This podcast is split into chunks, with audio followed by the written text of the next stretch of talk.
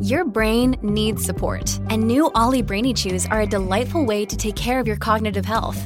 Made with scientifically backed ingredients like Thai ginger, L-theanine, and caffeine, Brainy Chews support healthy brain function and help you find your focus, stay chill, or get energized. Be kind to your mind and get these nootropic chews at olly.com. That's O-L-L-Y.com. These statements have not been evaluated by the Food and Drug Administration. This product is not intended to diagnose, treat, cure, or prevent any disease. This is Optimal Living Daily, episode 807 How Do You Measure Your Life? Part 2 by Mark Manson of markmanson.net. And I'm Justin Malik. Happy Sunday and welcome back, or welcome for the first time if you're new here. This is where I simply read to you every single day of the year, including weekends and holidays. So today's article is a continuation from yesterday. So if you're new here, I would recommend listening to yesterday's episode first. But if you're all caught up, let's get right to part two and continue optimizing your life. How Do You Measure Your Life? Part 2 by Mark Manson of markmanson.net. How will you measure your life? So, this raises the question how will you measure your life? Which metrics for success will you choose for yourself? This is not an easy question to answer. Back in my dating coach days, I worked with a lot of men who had poor metrics for success in their dating lives. They wanted to judge their quote unquote success based on how many women they slept with, how attractive the women they dated were, often utilizing a 10 scale to do so, how many women they could date at once, how young of a woman they could date, and so on. It's no coincidence that men with these metrics of success are the same ones who struggle with relationships. These metrics of success are problematic because they make harmful and unattractive behaviors appear economical and rational. For instance, if one's metric for success is to date someone who is rich or popular, then lying or faking one's identity may become a rational strategy in order to achieve that success. But these strategies are demeaning and also lead to poor relationships. For men like these, I developed something I call happiness hypotheticals, which I've found to zero in on the utility of a success metric. For instance, to these men, I would often say, Let's pretend you had a choice to date one of two women. One is stunningly gorgeous but is immature and not enjoyable to be around. The other one is average looking physically, but you are always happy when you are around her. Which one would you choose to be with? Or to men who have a fixation on their number of sexual partners, I would say, what would you rather do? Sleep with 10 girls who don't excite you or sleep with one who blows your mind night after night? The answers to these questions are blindingly obvious to most people, but people who have unhealthy fixations in their dating lives experience a lot of cognitive dissonance when trying to answer these hypotheticals.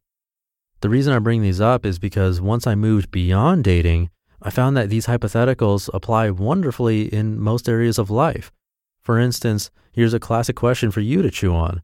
Would you rather be rich and work a job you hate or have an average income and work a job you love?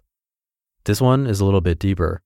Would you rather be someone famous and influential for something that doesn't matter, like say being on a reality TV show, or be anonymous and unknown despite working on something that is insanely important, like, for instance, researching cures for cancer.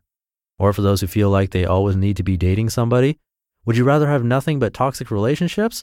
Or would you rather always be alone and emotionally healthy and happy? The happiness hypotheticals are powerful tools because they can show us what metrics of success actually matter for us. Many of us think relationships will make us happy, but emotional health should be the goal and relationships the side effect. Many think popularity will make them happy, but one should do something important and noble and let the fame be the side effect. As humans, we're all driven by happiness and meaning, but we often get caught up in unnecessary status concerns and superficial comparisons. When we create hypothetical either or situations between those comparisons and happiness, it can quickly sort our priorities out for us. Tools such as these show us ways in which we can measure our own success. I'm not famous, but I improve people's lives. That makes me successful. You're single and alone right now, but you're happy and proud of yourself. That makes you successful. We must take care in choosing the way in which we measure success because the metrics we choose will determine all of our actions and beliefs. For instance, if you decide that watching 12 hours of television per day is your life's ultimate purpose and your greatest metric of success, then within a few months you'll find yourself fat, lonely, and miserable, and successful. If you decide becoming the biggest drug dealer on your block is your definition of success, then you may find yourself shot. The metrics of success which we choose lead to long term, real life consequences, and they determine everything. I challenge you to take a moment and set up happiness hypotheticals with some of your biggest drives and desires in your life and see what answer comes up. What you'll notice is that bringing your yardstick off of external measures of success and onto internal states of happiness and meaning will lead to a more purposeful and fruitful life. Here's a recent example of mine. Earlier this year, I found that I was getting really hung up on how many people were reading my book and my blog. I was getting frustrated because for the first time in my career, my readership had plateaued. I found myself tempted to pander to the lowest common denominator just to get more traffic. I had to ask myself, would I rather be read by a massive audience for something I don't care writing about or a smaller audience for something I do care writing about. That quickly put things in perspective.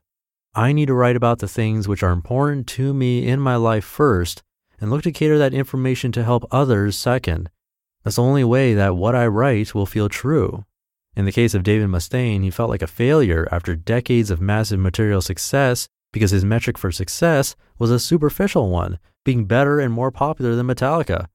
But what if Mustaine had instead chosen happiness as his metric? What if he decided to measure his success based on how widely and enthusiastic his music was received by people and how well he felt he was expressing himself artistically? That would have changed everything. You just listened to part two of the post titled, How Do You Measure Your Life? by Mark Manson of markmanson.net. A great post from Mark definitely resonated with me. Hopefully, it did for you too. Like I mentioned yesterday, you can find Mark's book, The Subtle Art of Not Giving a F, on his site or Amazon. It's got over 3,000 ratings there, four and a half stars too, which is solid. It's a great way to show your support for him. I'll leave it there. Have a great rest of your day, and I'll see you tomorrow for Minimalist Monday, where your optimal life awaits.